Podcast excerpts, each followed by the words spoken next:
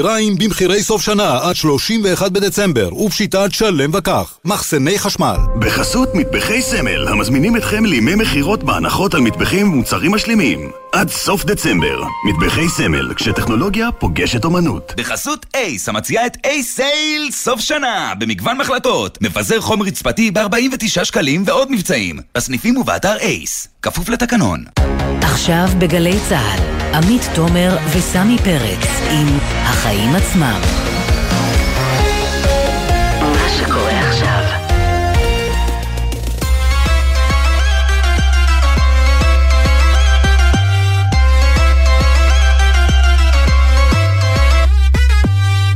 עכשיו, שש ושלוש דקות, אתם על החיים עצמם, התוכנית הכלכלית-חברתית של גלי צה"ל. אני עמית תומר, ולצידי, כמו בכל יום שני, סמי פרץ כאן באולפן. מה נשמע, סמי? איך עבר היום? אה, היום עבר בסדר, תשמעי, חגיגת המונדיאל אה, הסתיימה. אנחנו צריכים לחזור לאן שהוא לא. כן, תשמע, אה, להיפרד מהספורט ולחזור לצרות המקומיות שלנו, לא? בהחלט, נחזור לצרות שלנו, בראשן יוקר מחיה. אגב, נדבר גם על מונדיאל בהמשך. אבל באמת הצרות שלנו זה קודם כל יוקר מחיה, היום נכנסת, אה, מחר בעצם נכנסת לתוקף העלאת המחירים של שטראוס, אני מדבר עליה ולא רק על יוקר מחיה.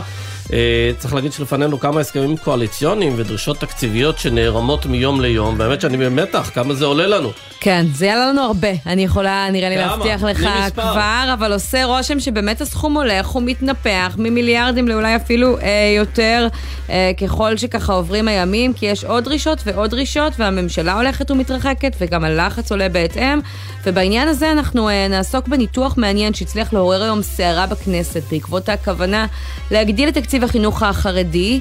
האם יכול להיות שההוצאה לתלמיד בחינוך החרדי תהיה גבוהה אחרי השינוי בעשרות אחוזים מההוצאה לתלמיד בחינוך הממלכתי? יהיה איתנו דוקטור נרי הורוביץ ששימש יועץ למשרד החינוך אה, להקמת המחוז החרדי וערך את הבדיקה הזאת.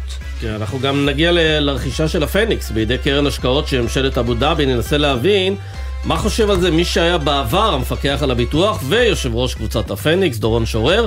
מה הסיכוי שבקרוב הפנסיות שלנו יהיו בשליטה של מדינה זרה? אנחנו נשאל אותו. אנחנו גם נגיע לגמר המונדיאל ונשוחח עם אחד מבכירי הכלכלנים בישראל, הפרופסור לאו ליידרמן, יליד ארגנטינה. הוא יספר לנו שלצד ההישג הזה אה, בכדורגל, יש שם גם כישלונות מאוד גדולים בכלכלה. נדבר על הקשר בין כלכלה ובין כדורגל בארגנטינה. כן, והסברה הנפוצה, אתה יודע, אומרת שכמעט לכל הארגנטינאים יש קשר כלשהו לכדורגל, אז נבדוק איתו גם את זה. בנוסף לזה, סמי, נגיע למספרים והסכומים מאחורי הגמר של גביע העולם, ולפינתנו בעל ערך. טוב, כמו שאנחנו קוראים לה פינתנו האהובה, והשבוע אנחנו נדבר על חברה ישראלית שמזניקה את היעילות של טורבינות רוח. והיא מסייעת לייצור אנרגיה מתחדשת. אה, יש לנו הרבה מאוד מה להספיק היום. כן, אבל קודם כל, סמי, מה הכותרת שלך היום? אז תשמעי, המיליארדר האקסצנטרי אילון מאסק, אה, היזם של טסלה ושל ספייסקס, הוא רכש הרי את אה, הרשת החברתית טוויטר לפני כמה חודשים, ומאז אין לנו שבוע בלי שערורייה שהוא מייצר. וכמובן גם סימן השאלה, האם זה האיש שצריך לשלוט בחופש הביטוי שמתאפשר ברשת חברתית כמו טוויטר? אז אחרי כמה שערוריות, ביניהן השעיה של חשבונות של עיתונאים, מאסק החליט לשאול את משתמשי טוויטר בדיוק את השאלה הזאת. האם הוא האיש שצריך לנהל את טוויטר? אז אה, רוב הגולשים, משהו כמו עשרה מיליון, מיליון גולשים, אמרו, אתה לא צריך. אבל עדיין, שבעה וחצי מיליון גולשים אמרו שהוא כן צריך. אני לא בדקתי מי הם. יכול להיות שחלקם איזה חשבונות פייק אה, למיניהם שיש בלי סוף. ומה, נראה לך שהוא רציני? אה, אני לא יודע להגיד, האמת נורא קשה להבין את האיש הזה. אה, ודי תלוי, השאלה גם אם הוא יפרוש, יכול להיות שהוא יפרוש, אבל מה שיותר חשוב זה נניח שהוא פורש. האם הוא לא יתפתה לשים שם איזה בובה מטעמו שתעשה בדיוק את כל הדברים שהוא רוצה לעשות שם? אז אני חושב שבשני המקרים התוצאה היא שרשת טוויטר, שהייתה אה, מקום שבו באמת יש חופש דיבור, היא פשוט כבר אינה כזאת, וזה מה שאני אומר, מה שמחייב לעצמנו, מה שנקרא, לשקול את צעדינו. נו, אתה סוגר את ה user? אני לא סוגר את ה user, אבל אני מדי פעם אומר לעצמי, אולי אני אה, אצייץ משהו ככה מתריס כזה, כדי לראות איך הוא מגיב. מה יקרה? והיום שאלתי אה, מישהו שהוא חי הרבה ברשת ומתעסק עם זה, אמרתי לו, האם הוא כותב כל מה שבא לו מאז שיש אילון מאסק? הוא אומר, לא. כן, באמת שוקל מילים? כן, שוקל מילים. לא בטוחה שאילון מאסק קורא עברית אה, ועוקב אחרי לא סמי פרץ ואחרים, עם לא, כל הכבוד. לא, לא, אני חושב שבאופן כללי לא יזיק לכולנו לשקול מילים ברשתות חברתיות, ולא לטנף ולהשמיץ ולהיות נורא דוחים ומגעילים. זה כמובן, אבל לפי איזה רוח מפקד שהוא במקרה טייקון מיליארדר מטורף קצת. ומיליארדר שעושה לנו מה שהוא רוצה. כן. זהו, כותרת שלך. הכותרת שלי זה הזינוק בתשלומים הדיגיטליים, בעצם נתונים שמפרסמת חברת שווה, שבדקה מה קרה בחגי הקניות הנוכחיים בהשוואה לשנה שעברה, וגילתה זינוק מדהים. התשלומים בארנקים הדיגיטליים, אלו שאנחנו משלמים איתם דרך הסלולרי, זינקו ביותר מפי חמישה. בטווח של שנה, הם נכנסו לחיינו לפני שנה וחצי, ובאמת אנחנו ככה רואים שתופסים תאוצה והופכים למשהו שיש לכל אחד בנייד, אבל מהחגיגה הזאת בעצם נהנות בעיקר שתיים, אפל וגוגל. כי אם בתחילה ראינו פה אה, ארנקים אה, דיגיטליים רבים, חברות אה, ישראליות, בעיקר הבנקים וכרטיסי אשראי, היה את מקס, היה את לאומי, שניסו ככה לשווק ארנקים דיגיטליים מקומיים, הם ויתרו די מהר, וכיום לפי בדיקה שפורסמה בדה מרקר, הערכות בשוק הן שכל הארנקים האחרים, המקומיים, היוזמות אצלנו, מהוות בערך אחוז משוק התשלומים הזה, כששני שליש ממנו נשלט על ידי אפל ושליש על ידי גוגל. לכאורה זה לא אמור להשפיע עלינו, הצרכנים. להפך, בארנקים האלה אנחנו יכולים לחבר את כל כרטיסי האשראי, לא רק של בנק מסוים, אה, ולשלם אה, כפי שנרצה, אבל יש לזה שתי השפעות שאולי צריכות להדאיג אותנו. אחד, החברות האלה שנכנסו בהתחלה להתחרות עלינו, נתנו כל מיני הטבות, מבצעים, הנחות. עכשיו נראה שהם התייאשו, אולי אפילו כמעט לא מנסות, וזה בעצם פוגם בתחרות עלינו, בחיזור אחרינו, ומשנה את יחסי הכוחות. וחוץ מזה, העמלות שגוגל ואפל אה, לוקחות לא נמוכות, ולא מן הנמנע, למרות שחברות האשראי הן אלה שמשלמות אותם, שהם יגלגלו את זה בסוף באיזושהי צורה אלינו. כן, אין ספק שהם יגלגלו את זה, הם יודעות לעשות את זה. אני חושב שחלק, אגב, מהגידול בתשלומים הדיגיטליים קשור אליי. אה, אני התחלתי להשתמש בזה לפני שלושה חודשים, תשמעי, זה מאוד נוח, אתה... מאוד, לא, האמת אתה, שגם אני. אתה כבר לא מרגיש כזה, אה, כזו בעיה לצאת מהבית בלי ארנק, אתה יוצא עם הסלולר. למרות, יכול... למרות שעדיין לא כל בתי העסק אה, מקבלים תשלומים דיגיטליים, אני אגלה לך שגם תרצה לתדלק את הרכב בתחנות הדלק, הם הוחרגו ולא חייבות לשים את מסופי ה-EMV, לא כולם עושות את זה ולא רק הם. בנק ישראל קצת נרדם שם בשמירה, יש עדיין עשרות אחוזים, לא רבים, אבל מהעסקים בישראל שלא מקבלים ארנק ואתה יכול להיתקע, אבל גם לשים אותו עמוק עמוק בתיק, כן. זה נחמד לפעמים. בכל מקרה, השאלה שלנו תמיד, איזה גדולים אנחנו מעדיפים? את הגדולים שלנו, הבנקים שלנו, שזה גם כן סוג של דואופול, או את הגדולים, ענקי הטק האמריקאים, אין לי תשובה טובה לעניין הזה, אבל ככל שיש יותר שחקנים, גדולים, קטנים, אה, מצבנו יותר טוב. אה, אפשר להתחיל? נתחיל.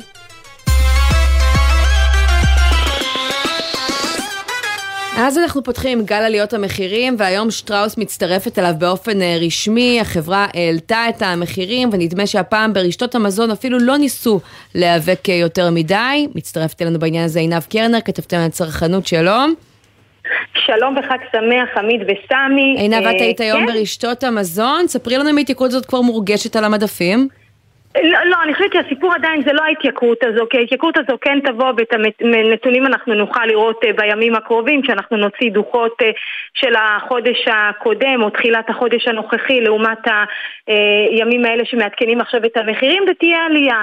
אני חושבת שהסיפור היותר גדול זה לראות שבאמת השוק המרוכז הזה, שוק המזון, שנשלט על ידי כמה חברות אה, ענק, וראינו שגם ענקית הקמעונאיות, שופרסל, שניסתה להילחם מול תנובה, מול אה, יוניליבר, בחלק מהמקומות היא הצליחה, אבל תנובה זה היה באמת אה, האירוע השיא שהיא בעצמה החליטה להחזיר את המוצרים שלה למדפים, ועל שטראוס, ממה שאני מבינה, גם לא הייתה איזושהי התלבטות אם כן לעלות, לא לעלות, השיח היה האם נוכל להגיע להבנות עם אה, שטראוס, ממה שאני מבינה כן הגיעו להבנות, לא משהו ש, שחושפים אותו לציבור, הם אומרים שזה תנאים מסחריים, אבל אין ספק שזה מראה לנו כמה אנחנו בשוק אה, ריכוזי, בעצם כל החברות ששולטות במשק הישראלי, בשוק המזון, העלו כולן ביחד את המחירים, למעט אה, אוסם שב-1 בינואר היא תצטרף גם לחגיגה הזו, והנקודה הנוספת שהיא יותר מדאיגה, גם אנחנו כצרכנים, אם אנחנו רוצים לסגל לעצמנו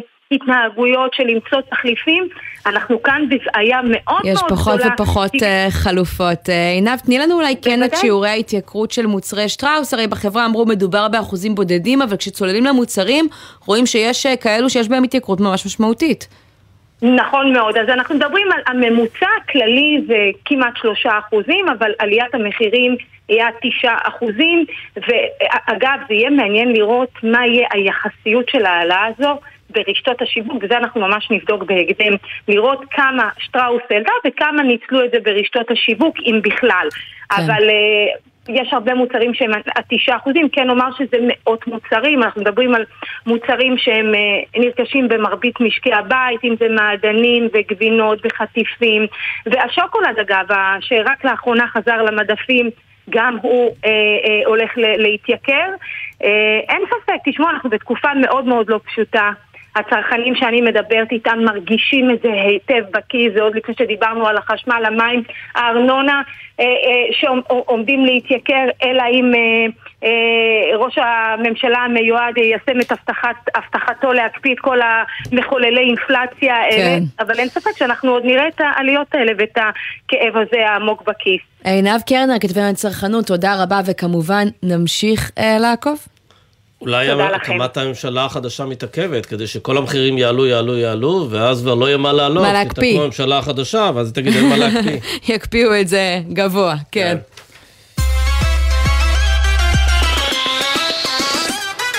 ואם הזכרנו את המערכת הפוליטית, אז עכשיו אנחנו לבדיקה שעוררה שם היום סערה. נתניהו הבטיח למפלגות החרדיות אה, במסגרת ההסכמים הקואליציוניים הגדלה של תקציבי החינוך החרדי, ובדיקה שפורסמה היום בעיתון דה מרקר גילתה שזה ייצור פער של אלפי שקלים בין הסכום שיקבל תלמיד חרדי, 22 אלף שקלים בשנה, לתלמיד חילוני שיתוקצב ב-18 אלף שקלים בלבד. זה עורר הרבה מאוד תגובות, אה, ראש הממשלה היוצא יאיר לפיד כתב לא ניתן שהילדים שלנו ישלמו על זה שנתניהו חלש, ואילו גפני טען שהכל ספינים, ממניעים כן. אישיים. כן, גפני בכלל טען שבעצם היום החרדים מקבלים הרבה פחות, מה שנכון בחלק מהמקומות, העניין הוא שבסדר, אולי הם מקבלים הרבה פחות ואולי צריך uh, לעלות, אבל ודאי לא צריך להגיע, להגיע למצב שבו הם מקבלים הרבה יותר מאשר תלמידי החינוך הממלכתי. מי שעשה את המחקר הזה זה חוקר חינוך בשם דוקטור אה, נרי הורוביץ, uh, שהוא uh, באמת uh, עשה פה ניתוח שמראה את המצב לפני. ואחרי. כן, וצריך לומר, הוא גם שימש יועץ למשרד החינוך להקמת המחוז החרדי, כלומר מכיר את הנתונים היטב, ועכשיו הוא צלל אה, לתקציב החינוך וגילה את הממצאים האלה, ואנחנו רוצים לדבר איתו. דוקטור הורוביץ, שלום. ערב טוב. ערב טוב, אז אתה בדקת את נתוני התקציב של משרד החינוך. קודם כל, תספר לנו אולי אחת ולתמיד מה המצב כיום. תלמידים חילונים וחרדים מקבלים תקציב זהה, או שקיימת אפליה, כפי שטוענות כבר שנים המפלגות החרדיות? החינוך החרדי אינו עשוי אור אחד, חלק ממנו מקופח, החלק שחבר הכנסת גפני לא דאג להם בעבר והיום הוא מתחבא מאחורי הקיפוח שלהם, וחלק אחר מפותם עד כדי העדפה על פני הממלכתי בעקבות אם יהיה יישום של אופק חדש, אבל כבר לפני זה מעיין החינוך התורני מקבל, לפי הנתונים של משרד החינוך, פר תלמיד יותר מאשר החינוך הממלכתי. זה קשור אבל במישרין לעובדה שיש שם לימודי ליבה. אה, והמדינה אה, דאגה להגיד לבתי הספר החרדים, אם יש ליבה תקבלו יותר, אין ליבה תקבלו פחות. זה בעצם מקור הפער המרכזי? לא, מקור הפער, אתה מדבר על הפער לטובה או לרעה. הפער, הפער נובע מזה שהכסף הזה לא מגיע בסוף למורים, וזה צודק חבר הכנסת גפני, השפע הזה נתקע במנגנונים השמנים של מעיין החינוך התורני ובמנגנונים המפותמים של החינוך העצמאי. רגע, אבל בוא תעשה לנו שנייה סדר. מעיין החינוך התורני, אתה אומר מקבל כסף, אה, מה, יותר או כמו אה, המגזר החילוני? כמעט. כיום הוא מקבל, הסכום, ההוצאה הציבורית פר mm. תלמיד היא מאוד דומה, הפרש של 100-200 שקלים um, לטובת החינוך, המעיין החינוך התורני על פני הממלכתי. אבל במידה והם יקבלו את אופק חדש, עם הסימולציה שעשינו והוצגה להנהלת המשרד, הם יקבלו הרבה יותר. וזה נגיד מקום שאין בו לימודי אה, ליבה, כלומר לא מדובר באותם אה, מוסדות שכמו לא. שסמי לא. אמר, אה, בעצם יש תקצוב יותר גבוה שלהם בגלל לימודי הליבה. אין, אין באלף המוסדות של המעיין החינוך התורני לא עשו עם הון אחד, כמעט ברבים מהם לא מלמדים אנגלית, הליבה היא חלקית, אי אפשר להכליל, אנחנו גם לא מפקחים, הם לא מאפשרים פיקוח, הם לא מדווחים לנו את שעות למדינה, את מספר המורים, באיזה שעות, מערכת שעות, כל מערכת הרגולציה לא קיימת. לכאורה סמלית על פניו ומלמדים חלק גדול מלימודי ואתה מתייחס במחקר שלך בעצם לקבוצה הזו וטוען שהם יקבלו 20% יותר ממה שמקבלים תלמידים אה, בחינוך החילוני אם יתקבלו הדרישות הקואליציוניות, נכון? מעיין, מעיין החינוך התורני יקבל יותר בהרבה, החינוך העצמאי יקבל מעט יותר מאשר החינוך הממלכתי, והמוסדות הקטנים, הלא פוליטיים, החרדים, ימשיכו להיות מקופחים, אם כי גפני אומר שהוא ינסה לדאוג להם, אבל 15 שנה הוא לא דאג להם, והיה אפילו לפני חוק נהרי, היה חוק גפני. חוק גפני נועד לתת את התוספות של הרשויות המקומיות, אבל רק לרשתות. כן, אבל אומר... אומר גפני, אומר חבר הכנסת גפני, שבתי הספר החרדים, חלקם, שאלה שלא מלמדים ליבה, מקבלים היום 55 או 70 אולי נשמע את הדברים רגע? מקבלים, כן, ממה שמקבלים בממלכתי. אז בואו בוא נשמע את הדברים שהוא אומר. מקבלים פחות. זה כתבה פרי עטו של אה, דוקטור נרי הורוביץ. אין לנו אפילו דרישה כזאת. יש דרישה שחלקים מהחינוך החרדי יקבלו 55% מילד בחינוך הממלכתי, 75%. ודה מרקר, כמו כל התקשורת החילונית, מביאה כל הזמן בשבועות האלה השמצות נגד הציבור החרדי. אז uh, בעצם אלו הדברים שמשה גפני אומר אחרי הכתבה שלך. מה אתה אומר בתגובה? הכעס שלו מובן, הטרף של לקבל בשביל הרשתות, שגם ככה מסובסדות היטב, לקבל עבור הגופים הפוליטיים החרדים תקצוב מלא פלוס יותר מאשר החינוך הממלכתי בהיקפים גדולים, זה כנראה עשוי להפוך למין ועדה שתבדוק, ככה אני שומע, ועדה שתבדוק את ההשקעה השוויונית או הבלתי שוויונית. כלומר, אז רגע, אם זה ועדה, זה אומר שמה, שהכסף הזה לא מובטח לו, זה, או שבפרסום הזה אני, היום בדה מרקר, ומה שאתה אומר, עוצר לו את uh, מה שהוא חשב שהוא יקבל.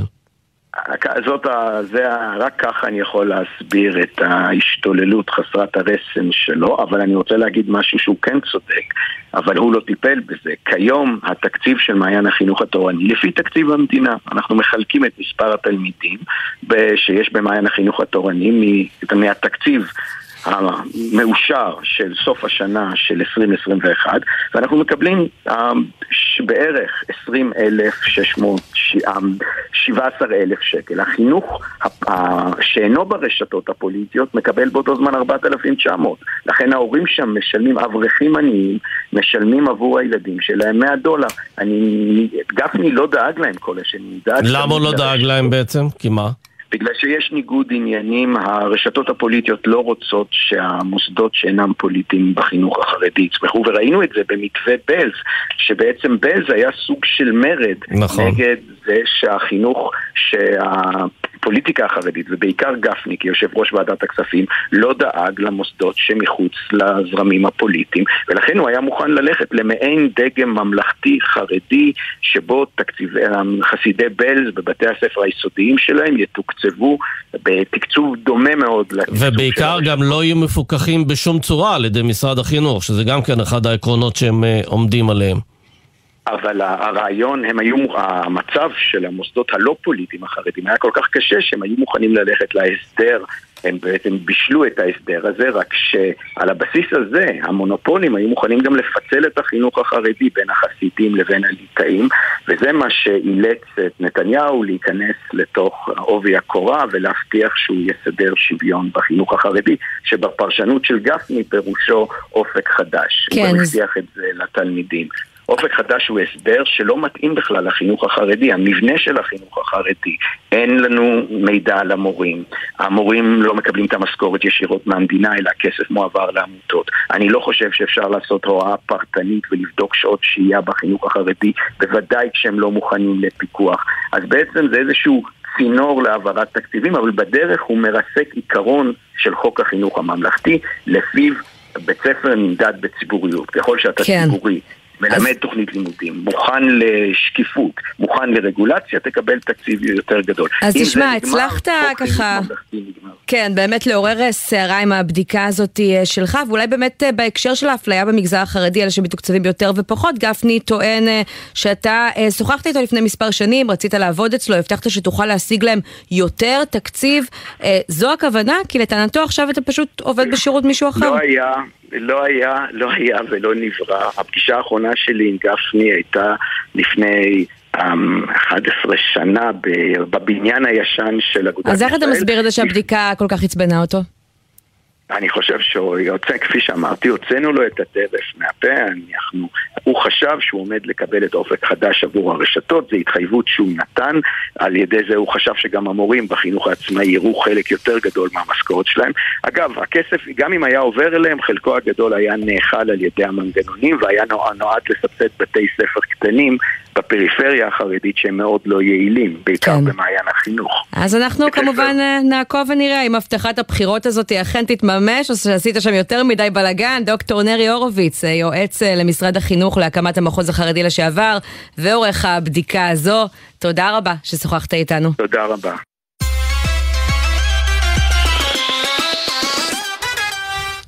עכשיו אנחנו עם עסקת uh, הפניקס ואבו דאבי, החברה הזו uh, סיכמה בעצם, בעלי השליטה בהפניקס סיכמו על מכירת החברה לקרן ממשלתית של uh, אבו דאבי, וזה מעורר uh, הרבה מאוד סימני שאלה, האם אנחנו רוצים שכספי המבוטחים והפנסיות יהיו בידי ממשלת אבו דאבי?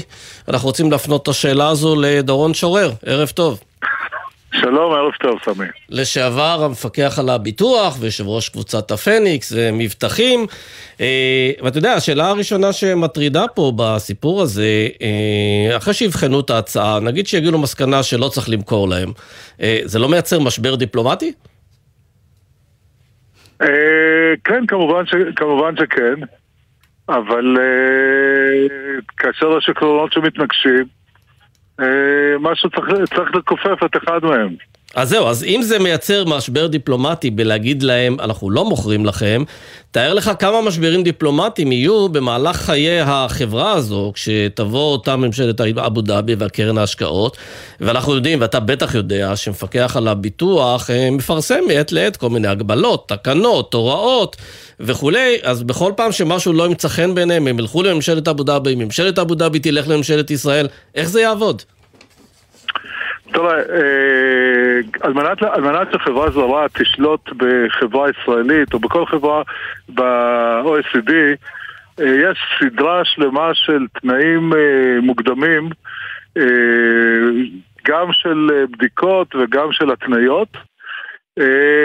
כאשר יש פה שני, שני אינטרסים מנוגדים, ניגוד אחד, מצד אחד אנחנו מעוניינים שיגיעו לכאן משקיעים גדולים שיביאו אה, הון ויתרמו לתחרות במשק הישראלי. מצד שני, תפקידו של הפיקוח זה לשמור על הכספים של הציבור, לשמור על מינהל תקין, לשמור על אה, האינטרסים של אזרחי ישראל. וכמעט בכל השקעה יש, אה, גם כשמשקיעים בנמל, מתעוררות שאלות מהסוג הזה. יש קודם כל אין הגנה, אין הגנה של 100%. גם אה, אזרחים ישראלים שישלטו ב, בחברה זו או אחרת, אה, עשויים לנהוג אה, שלא על פי, שלא על פי הדין. אז על רקע התמונה המורכבת הזאת, אם אתה יושב ראש רשות שוק ההון היום, היית מאשר את העסקה הזאת? תראי, אני... אה, הראשון שהכנסתי, שהבאתי משקיעים זרים לישראל, הראשונים היו אה, G, אחר כך אה, באה קבוצת ג'נרלי. בדרך כלל הכללים הבינלאומיים לאישור השקעות מהסוג הזה אה, מחייבים סדרה שלמה של ביטחונות והבטחות כאשר אה, אנחנו נסמכים גם על מערכת הפיקוח באותה מדינה, גם על... אז זהו, אה, אם אנחנו יודעים, אה, אנחנו יודעים להגיד משהו על הממשל התאגידי, על מערכת הפיקוח באבו דאבי, האם, אתה יודע, הם עובדים לפי כללים שאנחנו דורשים? לצערי אינני, אינני בקיא במה שקורה באבו דאבי, אבל בגדול אני, בגדול אני אומר שמה שמאוד חשוב זה המערכת המשפטית שם, הרגולציה, שמירת ההסכמים הבינלאומיים וכולי, אבל לא רק זה. כפי שאני לא מכיר את העסקה לחלוטין, mm-hmm. אבל אני ראיתי, ראיתי בעיתון שלמשל הם כבר אמרו שהמנהלים הישראלים, היושב ראש, המנכ"ל וכל הצוות הם יהיו ישראלים שכפופים לדין הישראלי וחייבים לרגולציה הישראלית. אז נשמע לא שאתה לא כל כך מוטרד. רגע, שנייה. Okay. אוקיי. השאלה, מי הוא הגוף, השאלה מי הגוף המשקיע. כאשר הגוף המשקיע היא למשל חברת ביטוח או בנק או איזשהו מוסד גדול, ויד... גדול וידוע שיש לו רייטינג, יש לו רואי חשבון, יש שומר על רגולציה בינלאומית, הדברים קצת יותר, יותר קלים. בדרך כלל נהוג לחשוב שמוסד פיננסי, בנק או חברת ביטוח אינם יכולים להיות בשליטה של קרן. לקרנות יש... אבל כבר uh, היום או... הפניקס נמצאת בשליטה של אה, קרנות, נכון, שרכשו אותם לפני זאת... כמה שנים, אבל אתה יודע, דווקא בעניין הזה אני נזכר שבשנים האחרונות אה, כמה חברות מסין ביקשו לרכוש חברות ביטוח ישראליות, ואיכשהו הרגולטור הישראלי לא אישר להם את זה, לא, לא קיבל נכון, אותם בברכה. נכון, אני גם, אני גם אסביר, אני, אני גם אסביר מדוע. קרנות מעצם טבען, יש להם uh, תפוגה, הם לתקופה מסוימת, הבעלות מתחלפת, באופן שהוא בלתי נשלט. צריך לזכור ששליטה בחברת ביטוח לא ניתנת לתאגיד. היא תמיד ניתנת לאדם חי לתעודת, לתעודת זהות שלוקח על עצמו התחייבויות אה, אישי, התחייבויות אישיות, הוא גם לא יכול למכור. אחת הבעיות, אחת הבעיות בקרנות זה שהשליטה עוברת לטווח קצר, מנסים לממש רווח גדול ולמכור, ולמכור את זה הלאה. ואז הפיתוי לקחת כלל... חברה ולעשות לה קוסמטיקה או כל מיני שינויים קצרי טווח הוא פיתוי מאוד בדיוק, גדול. לכ... לכן בדרך כלל, אני אומר, הרגולציה הבינלאומית וגם הישראלית אה, לא מאפשרת רכישה על ידי קרנות, אלא על ידי אה, בעלים שהם ידועים ושבאופן אה, לפחות אה, בנקודת המוצא הם משקיעים, הם משקיעים לטווח ארוך. במילים אחרות העסקה הזאת יכולה להתקל בעוד הרבה מכשולים בדרך. לעסקה הזו כפי הנראה יהיו הרבה מאוד מכשולים בדרך מפני שאתם יודעים אין הגנה, אין הגנה מלאה ולמשל, למערכת המשפטית באבו דאבי, שאינני, מוד... שאינני יודע דבר עליה, יש משקל מאוד מאוד גדול. זאת הסיבה, למשל, שהמשקיעים הסינים לא אושרו, מפני שאנחנו לא יודעים שום דבר על מערכת המשפט, או, או מה שאנחנו יודעים איננו מתאים לנורמות הישראליות. כן, תגיד, מה אמורים לעשות מבוטחים בחברת הפניקס, אם הרגולטור בכל זאת אה, נחה דעתו שמדובר בקרן אה, בסדר, שיש לה פיקוח ויש לה ממשל תאגידי טוב, אה, המבוטחים יכולים להיות רגועים אם זה עובר את רשות שוק ההון בישראל? אני חושב, ש... אני חושב שכן. בדרך כלל כאשר משקיעים גדולים שמביאים איתם הון, ידע, קשרים ואפשרויות השקעה גדולות, בדרך כלל משביע... האינטרס שלהם זה להשביח את הנכס. לא, אבל ולכן... זה נכון, להשביח את הנכס, השאלה אם זה גם משפר את מצבם של המבוטחים. אז אני, אני, או לפחות אני לא אומר, מרע. אני, אני, אומר, אני אומר שככלל, אה, זו, זאת, זאת הגישה. מצד שני, כאשר מגיעה מש... כאשר מגיע משקיע ממדינה שהרגולציה בה איננה כל כך ברורה, שמערכת המשפט היא בעייתית, שיחסים דיפלומטיים, כפי שציינתם אה, בתחילת הדברים, עשויה אה, ליצור ניגודי עניינים ובעיות ובעיות שונות שקשורות בנושאים הפוליטיים למשל, אה, זאת שאלה מאוד מאוד אה, מורכבת. לא לחינם, אה, גם הממשלה נתנה את דעתה בקשר לכלל ההשקעות הזרות בישראל, והקימו מנגנונים נוספים על כן. מנת... אגב, שזה, אבל... שזה צריך להגיד שזה מנגנון שהוקם אה, בגלל שהאמריקאים לחצו על ישראל לא נכון. לאשר אה, השקעות אה, סיניות במתקנים אסטרטגיים בישראל. אבל כן, אבל... ו... אבל ברגע שזה מגיע נכון. גם למדינות המפרץ, יכול להיות שגם את ההשקעה הזו היא תצטרך לבחון. תצטרך, תצטרך לבחון מכל, מכל ההיבטים, ובמיוחד מה, מההיבטים היציבותיים וממניעת אפשרות למניפולציה בינלאומית בכספים, אתם יודעים, היום בעולם האינטרנט שניתן להעביר בפקודת מחשב אחת אה, סכומים מכאן או לכאן. כן, יש כאן או... פוטנציאל אה, בעייתי, ומצד השני, פוטנ... אתה יודע, עשינו שלום, גזרנו אה, סרטים, אז השאלה אם אפשר עכשיו באמת למנוע כאילו שיתופי פעולה בתחום מסוים, כי הוא פחות נראה לנו. תראו, בגדול, בגדול עולם הביטוח אה, הוא עולם אה, גלובלי, זה עולם התחום היחיד שאפשר לדבר עליו במונחים גלובליים. גם חברת ביטוח ישראלית אה, בחלק גדול מהמקרים קונה ביטוח משנה, היא מעבירה כסף והיא מעבירה לחברות בינלאומיות כן. גדולות. אגב, רק צריך להגיד שהמפקח על הביטוח הוא לא אחראי על קיום היחסים הבינלאומיים או על השלום, הוא אחראי על יציבות חברת הביטוח לטובת החוסכים. אבל תן לי להתריס, סמי, מה אכפת לך? אני רק רוצה להזכיר, אני רק רוצה להזכיר לך, סמי, כאשר הייתי צריך לאשר את חברת ג'נרלי האיטלקית, נוצרה בעיה שקשורה בשואה. נכון. בכספי השואה וכל הפרובלמטיקה שסביב העניין הזה. שעיכב את העסקה חודשים רבים. נכון. כן, לא פעם ראשונה שיש רגישות, מעניין איך הסיפור הזה ייגמר. ו... דורון שורר. כן. כן.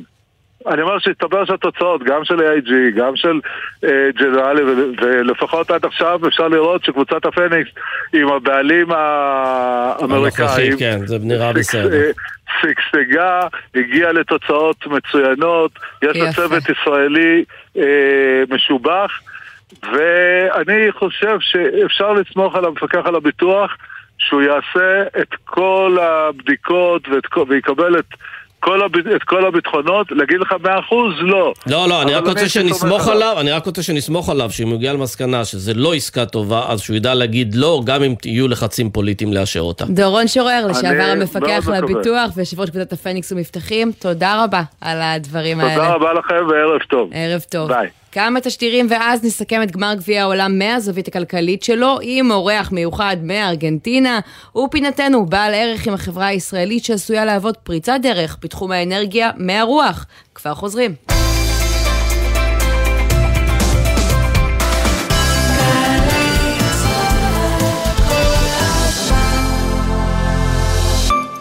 חבריי הוותיקים, יש לי מילה אחת בשבילכם, עוד.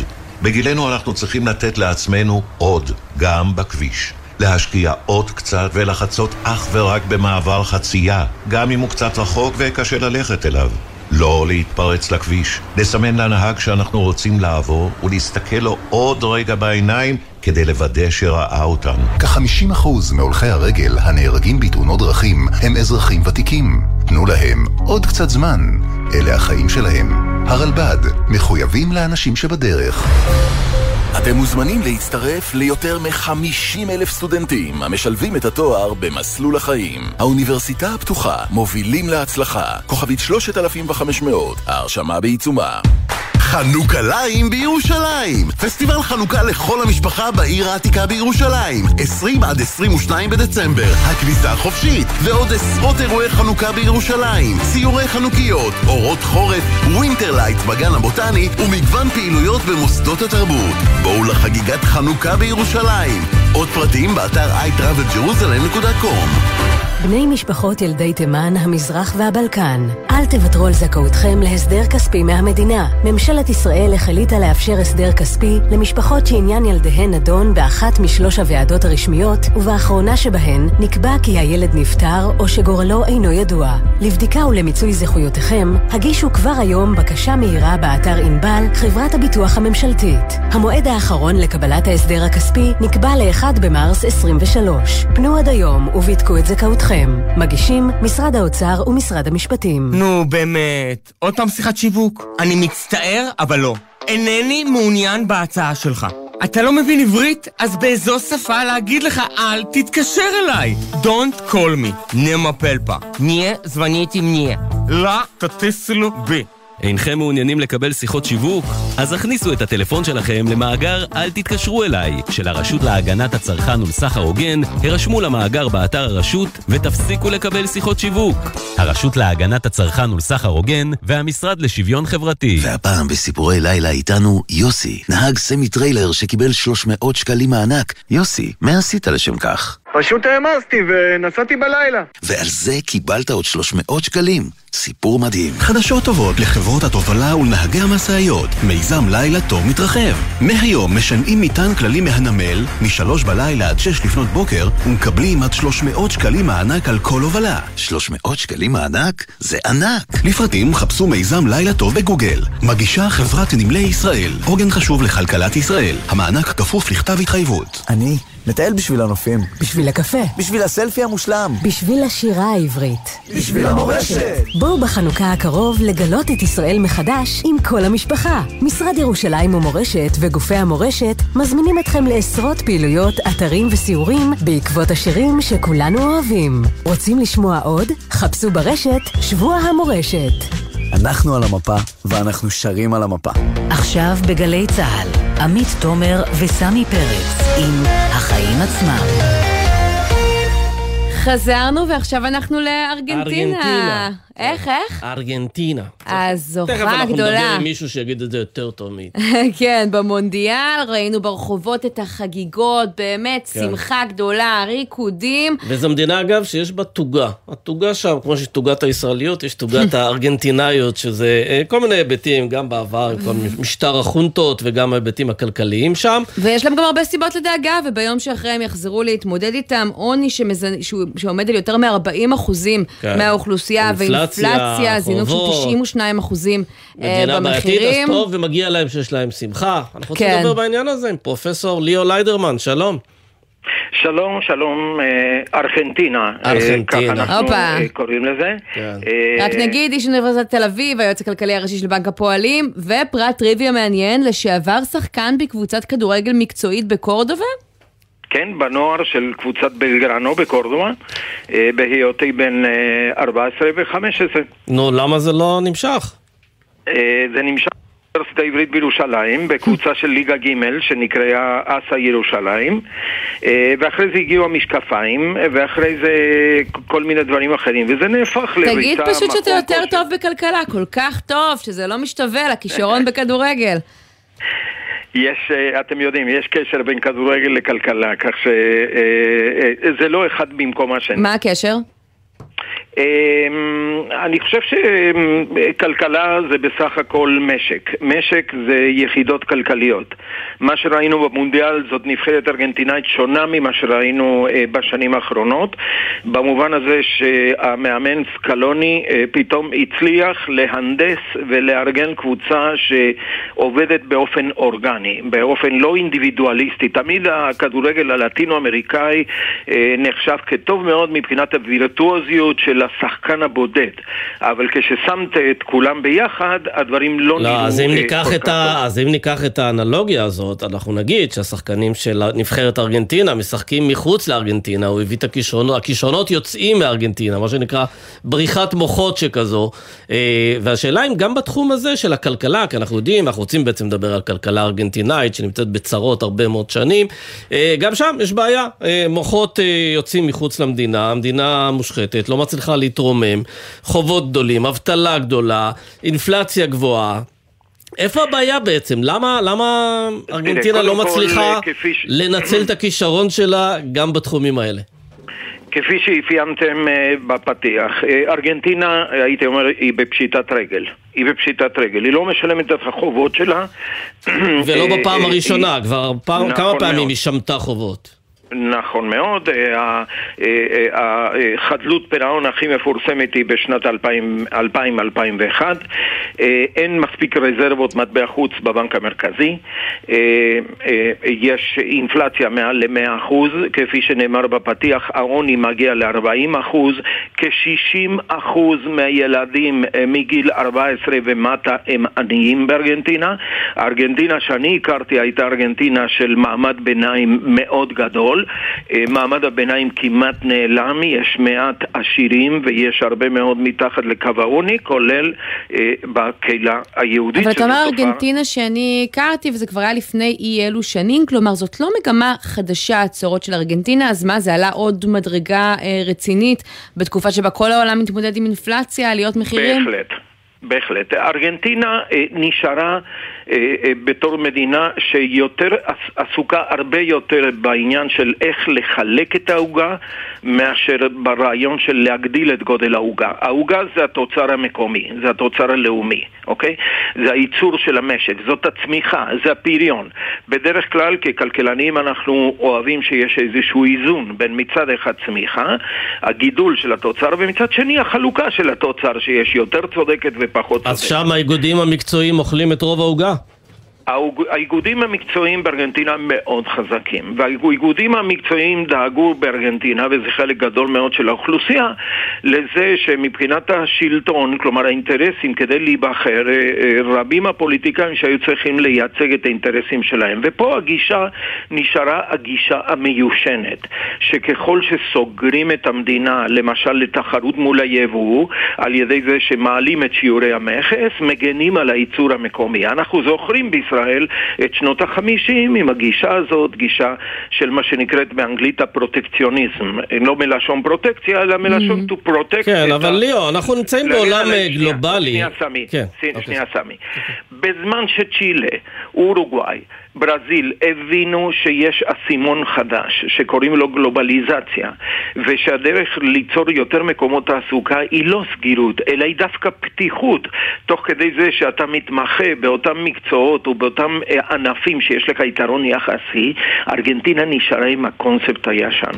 אבל יש עניין של שכר ועונש אנחנו יודעים שהגופים הבינלאומיים, חברות דירוג גופים שלישראל מאוד עזרו בזמנו בשנות ה-80 להתגבר על המשבר שלה הגופים האלה יודעים להפעיל גם את הסנקציות ולייצר את התמריצים שיאפשרו למשקים כאלה להתאושש. למה בארגנטינה זה לא עובד? אה, כי שוב, אנחנו נכנסים למין, אה, תקרא לזה אידיאולוגיה של, אה, של פופוליזם פנימי, שלמשל, משלחות של קרן המטבע הבינלאומית כמעט ולא מגיעות לארגנטינה, מכיוון שקרן המטבע הבינלאומית נחשבת בארגנטינה כנציגים של האימפריאליזם האמריקאי, שכל מטרתו לנצל את העובד הארגנטינאי לטובת העשירים בוול סטייט, אוקיי? כן.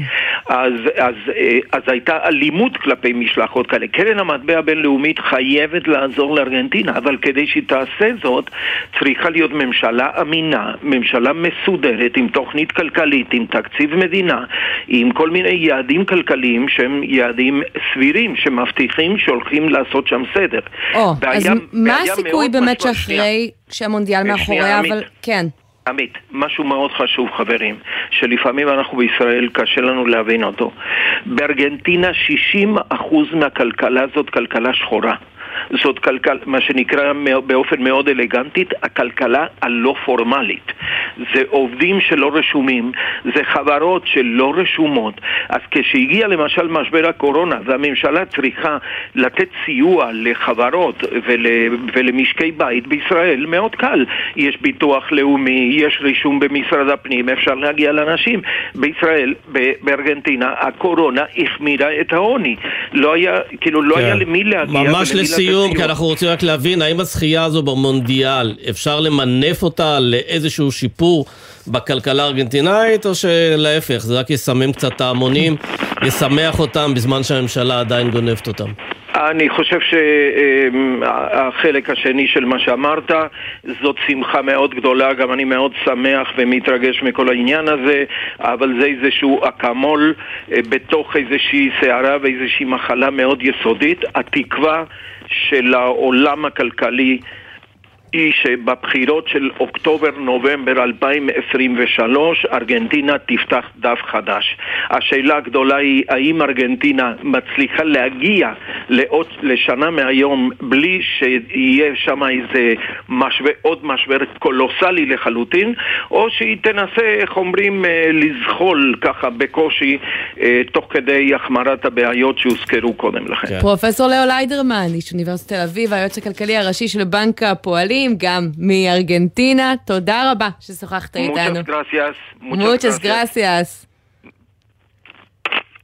ומצטרף אלינו כאן באולפן יונתן גריל, כתב חדשות החוץ, אז אם אה, סמי דיברת על למנף את השחייה במונדיאל, היא כן שווה הרבה מאוד כן. כסף, לא רק לארגנטינה. כן, אז uh, באמת זה שווה הרבה מאוד כסף, אבל בואי נתחיל עם ארגנטינה. ארגנטינה שממש בשעה הזו עושה את הדרך uh, אחרי uh, טיסת מעבר ברומא, היא בדרך לבואנוס איירס, אמורים לנחות שם לפנות בוקר כדי הנבחרת. לחגוג, הנבחרת, כדי לחגוג עם כל האוהדים, והם הרוויחו בזכות השחייה 42 מיליון דולר, שההתאחדות הארגנטינאית תחליט איך לחלק. היא יכולה לבחור uh, כמה כסף להעביר לשחקנים, שכמובן מסי הולך לקחת כנראה את הנתח הגדול ביותר, הוא גם זכה בתואר השחקן המצטיין של הטורניר, אבל אגב, השחייה הזו לא שווה כסף, ראינו אותו מקבל את הגלימה ואת כדור הזהב, זה כשלעצמו לא שווה לו כסף, מדובר אגב בעלייה של 4 מיליון דולר בסכום השחייה לעומת לפני 4 שנים, בסכום שצרפת זכתה בו, היא אגב תגרוף uh, לכיס שלה 30 מיליון דולר, 12 מיליון דולר פחות מהסכום של ארגנטינה, ואגב אם נחזור 40 אה, שנה אגב, אחורה... אגב, נשמע שיש להם מספיק עניים בארגנטינה לתרום להם את הכסף. נכון, האמת שנראה מה ההתאחדות הארגנטינאית אה, תבחר לעשות, אבל אני מניח שהם ירצו להעניק איזשהו פרס וחיזוק חיובי לשחקנים שהתאמצו בחודש האחרון.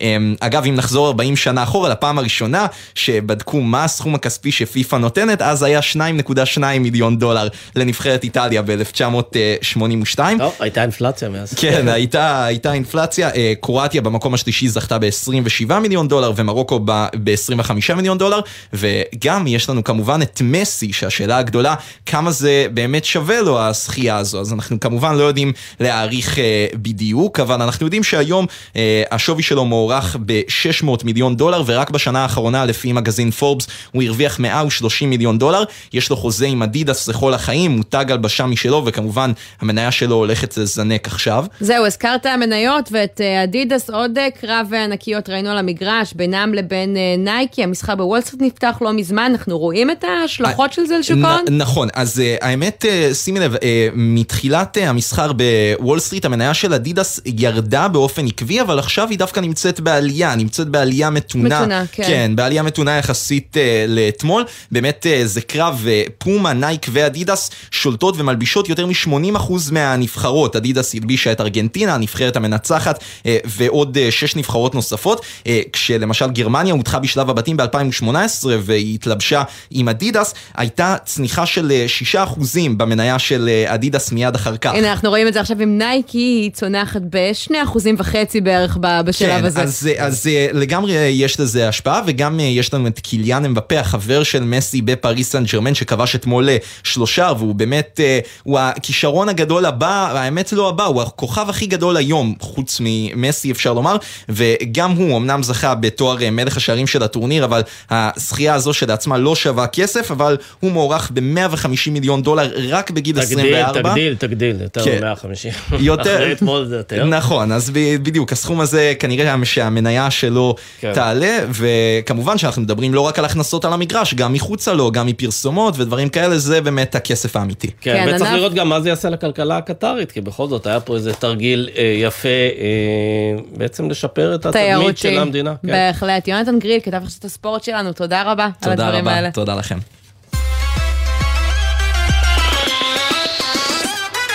עכשיו אנחנו לאופניים שיתופיות, שירות שהפציע כבר לפני עשור ברחובות תל אביב, מאז התרחב לערים נוספות, אבל נדמה שהוא די מדשדש. עיריית תל אביב אפילו ביקשה לסגור אותו לפני שנתיים בגלל הביקושים הנמוכים, אבל עכשיו הוא מחליף ידיים תוך הבטחה להשקעה של מיליונים בשיפור השירות. אז מה הסיכוי שזה יוביל אתכם לבחור לוותר על הרכב או על האופניים? או על הקורקינט. ולהשתמש באופניים השיתופיים, בדיוק. בואו נגיד שלום לאלי סבג, איש עסקים והבעלים החדש של טלפן ומיזמי האופניים השיתופיים הנוספים, שלום. שלום, חג שמח. חג שמח. תשמע, אני זוכרת שכשהשירות הושק הוא נחשב לחדשני, אבל היום כלי התחבורה השיתופיים ממלאים את uh, תל אביב ולא רק, קורקינטים ואופניים חשמליים של מגוון חברות. אתם עוד רלוונטיים? אין ספק שבשנים האחרונות אה, הייתה ירידה בפעילות של האופניים, אה, אבל מצד שני הצפיפות הולכת וגדלה, וצריך לזכור שבסוף בסטטיסטיקות אה, זה פשוט נהיה כמעט בלתי נסבל לנסוע בגוש דן, באזורים הצפופים, ברכב, אם זה בעיית חנייה, אם זה צפיפות, עם אה, כל הבעיות הנלוות לכך. בצד השני יש המון חברות שמספקות אה, מיקרו-מוביליטי, מה שנקרא כל הקורקינטים למיניהם, שזה ברמה העקרונית לי פחות מתאים בגלל ענייני הבטיחות. למרות שגם אתם מציעים, אה, האופניים החשמליים, אני לא יודעת מה אתם תציעו, אבל גם שירות של אופניים חשמליים היום, החברה. נכון, אבל האופניים החשמליים שנמצאים בצי של החברה הם אופניים שונים לחלוטין. זה לא האופניים המהירים שאתם מכירים, זה נקרא פדל אסיסט. Mm. זה אופניים שמפדלים איתם ומקבלים עוד כוח אה, מהמנוע שיש באופניים. אה, יש שבילי אופניים, לא נוסעים על מדרכות. כל הקונספט של החברה הוא קונספט הרבה יותר בטיחותי, הרבה יותר רגוע. אבל מה גורם אה, לכם לחשוב שאתם תצליחו עם החברה יותר ממה שנעשה עד עכשיו? תראה, החברה צריכה שינוי עמוק, אין, אין, אין שאלה. בשנים האחרונות, כמו שאמרתי, הייתה ירידה בפעילות. אנחנו מתכננים להחליף אה, בשנה הקרובה את צי האופניים הירוקים והישנים, להחליף באופניים חדשים יותר. אנחנו יודעים שגם המדינה משקיעה המון בשבילי אופניים, mm. כך שאם אני מסתכל באיזשהו חזון קדימה, אז אני חושב שגוש דן בשנים הקרובות ירושת בשבילי אופניים, אנחנו מתכננים להיות עם אלפי אופניים בכל גוש דן, אדם יכול לקחת אופניים בתל אביב ולנסוע ולשים אותם ברמת גן או בגבעתיים, בתחנת הגינה זאת חלופה מצוינת ל- לרכב. והמצב של תחנות העגינה, כמו שאנחנו מכירים אותם, אה, יימשך? כי, כי תשמע, אני חושבת שאחד היתרונות של הקורקינטים החשמליים, למשל, זה שאותם אפשר לשים היום כמעט בכל פינת רחוב, שלא אה, לומר לזרוק בכל פינת רחוב. כן, ותחנות העגינה הן אה, מעטות יותר. קודם כל יש כ-200 תחנות עגינה בתל אביב, אנשים לא כך מכירים, אבל יש, יש המון. מרחק של 400 מטר אחת מהשנייה בממוצע. אה, אם צריך אנחנו נקים תחנות נוספות בשיתוף עם הרשויות אה, אבל אני חושב שזה גם תורם לסדר הארגון אה, עד לרמה של גנבות זאת אומרת לא גונבים אופניים, גונבים mm. יותר קורקינטים, כל אחד זורק סתם איפה שבא לו זה... צריך שגם בעסק יהיה גם איזשהו סדר וארגון ככה אני מאמין כן. מה לגבי התרחבות? נראה את זה בעוד ערים, במרכז, אולי גם בדרום, בצפון, מקומות שבהם השירות לא נמצא? החברה מפעילה מערך אופניים בתל אביב, ירושלים והרצליה היום. Mm-hmm. אה, אנחנו מתכננים להגדיל את, אה, אה, את הפעילות לכל גוש דן ולערים גדולות נוספות וצפופות. מי על הכוונת? אני מניח שזה ייקח כמה שנים, זה תהליך ארוך. מי על הכוונת שלכם? לכן. מה זה? לא, אני שואלת מי על הכוונת, יש ערים שאתה יודע כבר שתיכנסו אליהם? איזה ערים עוד בקנה? קודם כל, כל ערי, קודם כל, כל ערי גוש דן על הכוונת שלנו. אוקיי. כל הערים בגוש דן, אה, מבחינתי מראשון אה, בדרום עד רעננה בצפון, לייצר איזשהו מטרופולין שלם שבו יש רשת שלמה של אופניים שאפשר לנסוע בה כמו בערים אה, מתקדמות אחרות בעולם. כן, אז אם אתם... כמו בניו יורק, כמו בכל מקום. תושבים של הערים הרלוונטיות, יש למה לצפות. אלי סבג, בעלי האופניים השיתופיים מחדש, תודה רבה ובהצלחה. תודה, חג שמח. רוח, רוח, רוח, רוח. למה לא... הגענו לפינתנו האהובה. בעל ערך. בעל ערך. הפינה שבה אנחנו מדברים על חברות שמשפרות את האנושות, ואנחנו רוצים עכשיו לבדוק אם מישהו באמת משפר את האנושות, עם שביט אור, שלום. ערב טוב לכם, עמית וסמי, וחג שמח לצופים בבית. חג שמח, אה, מנכ"ל חברת WindBuzz, ואתם משפרים את האנושות בזה שאתם משפרים את היעילות של טורבינות רוח ב-300 עד 500 אחוז. איך אתם עושים את זה? אז ככה, אנחנו קודם כל חברת סטארט-אפ ישראלית מעניינת, שלקחה את הרעיון של רוח, שהוא היום חזק מאוד אה, בעולם בכלל, ובעקבות מה שקורה גם באקלים וגם אה, במזרח אירופה בפרט. כן, הסביר, הוא מאפשר לייצר פיתחנו... חשמל ירוק, מה שנקרא, בלי שימוש בכל מיני אנרגיות מזהמות אחרות הוא מפחית את האנרגיות המזהמות, והוא מתלבש על טורבינות קיימות, חדשות כישנות.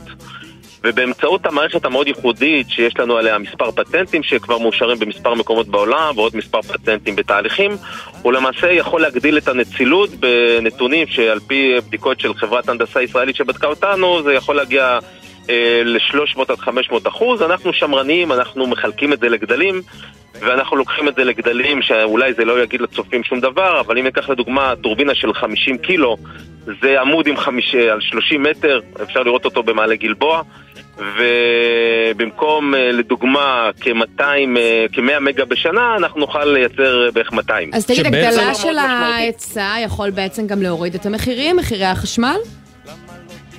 זה קודם כל יכול לייצב אותם. אני לא כמובן מתחרה בחברות חשמל, אבל mm-hmm. אני יכול להביא למקומות שבהם יש קושי להביא חשמל, כי תחשבי על היבטים של אה, הולכה. כן, תגיד רק לגבי השימוש ברוח, הרוח הרי הכיוונים שלה משתנים מדי פעם, אז הפטנט שלכם בעצם אמור אה, כל הזמן להתאים את הטורבינה לכיוון הרוח? ככה אתם מפיקים יפה יותר? מאוד, זאת אומרת, טורבינה עובדת במצב האופטימלי שהרוח באה בזווית אפס. וברגע שהיא באה בזווית אפס, אז היא אה, מפעילה את הטורבינה באפקט המקסימלי. אבל הרוח כמובן זה לא דבר לינארי, והיא כל הזמן משתנה. והטורבינה מנסה לרדוף אחרי הרוח כדי להתייצב בכל מיני אמצעים אה, אם זה זנב ואם זה גיר. רגע, והיום זה לא קיים? כלומר, עד הפטנט שלכם אין את השיטה הזאת? אין דבר כזה בעולם, אפילו לא מתקרב לזה, יש כל מיני ניסיונות ש... ניסו לעשות דברים אחרים, אבל אה, לא נסביר בהם. אנחנו פשוט בנינו מתקן שהוא לכוחד את הרוח. רגע, תספר לנו לסיום אם אתם פועלים כבר בישראל, או מתי זה צפוי לקרות? אנחנו, סטארט-אפ אנחנו רגע לפני. אנחנו רגע לפני. אז אנחנו אה, נמשיך לעקוב. שביט אור, פשוט נגמר לנו הזמן, אבל מעניין מאוד, נמשיך לעקוב, תודה רבה. תודה. תעקבו אחרינו, אנחנו נהיה מאוד מעניינים. נגיד תודה גם לבן נצר, העורך שלנו, נמרוד פפרני הפיק, על הביצוע הטכני אורי בני ישראל ובן שני, עורך הדיגיטל הוא יוסי ריס. אני עמית תומר, סמי פרץ, תודה רבה. ניפגש מחר. תבואו, ביי ביי. בחסות מחסני חשמל, המשווקת טלוויזיות, מוצרי חימום, מייבשי כביסה, מזגנים, במחירי סוף שנה עד 31 בדצמבר, ובשיטת שלם וכך. מחסני חשמל. בחסות נגב, המציגה את מבצעי סוף השנה על מגוון מוצרים בכל המחלקות, עריכים, פרקטים, אמבטיות. וגם ברזי מטבח? גם, מבצעי סוף השנה בנגב. בחסות רשת ביתילי, המציעה לסגור את השנה בחצי ספה. סליחה, בחצי מחיר. מכירת סוף שנה, עד חצי מחיר, על מגוון רהיטים ופרטי עיצוב. באתר ובסניפי ביתילי.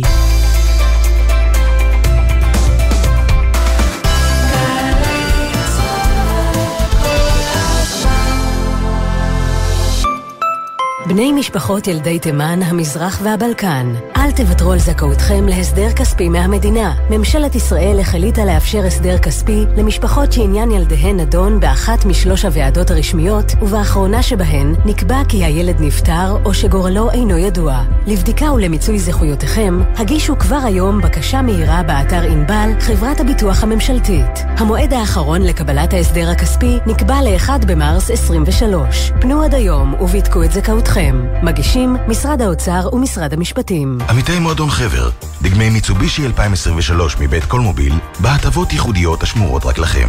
עד 17 בינואר. לפרטים כוכבית 5839 או באתר מועדון חבר. זה הכל בשבילך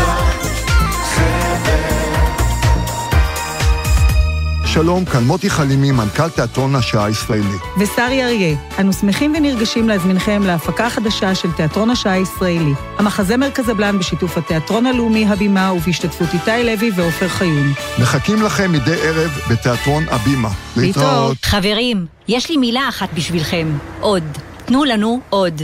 אני מתכוונת עליכם, הנהגים בכביש. תנו לנו עוד זמן. בקרבת מעברי חצייה האטו. תנו לנו זכות קדימה ותשקיעו עוד קצת במאמץ להסתכל לנו בעיניים, ואז חכו עד שנסיים לחצות את הכביש. כ-50% מהולכי הרגל הנהרגים בתאונות דרכים הם אזרחים ותיקים. תנו להם עוד קצת זמן. אלה החיים שלהם. הרלב"ד, מחויבים לאנשים שבדרך. אתם מאזינים לגלי צה"ל.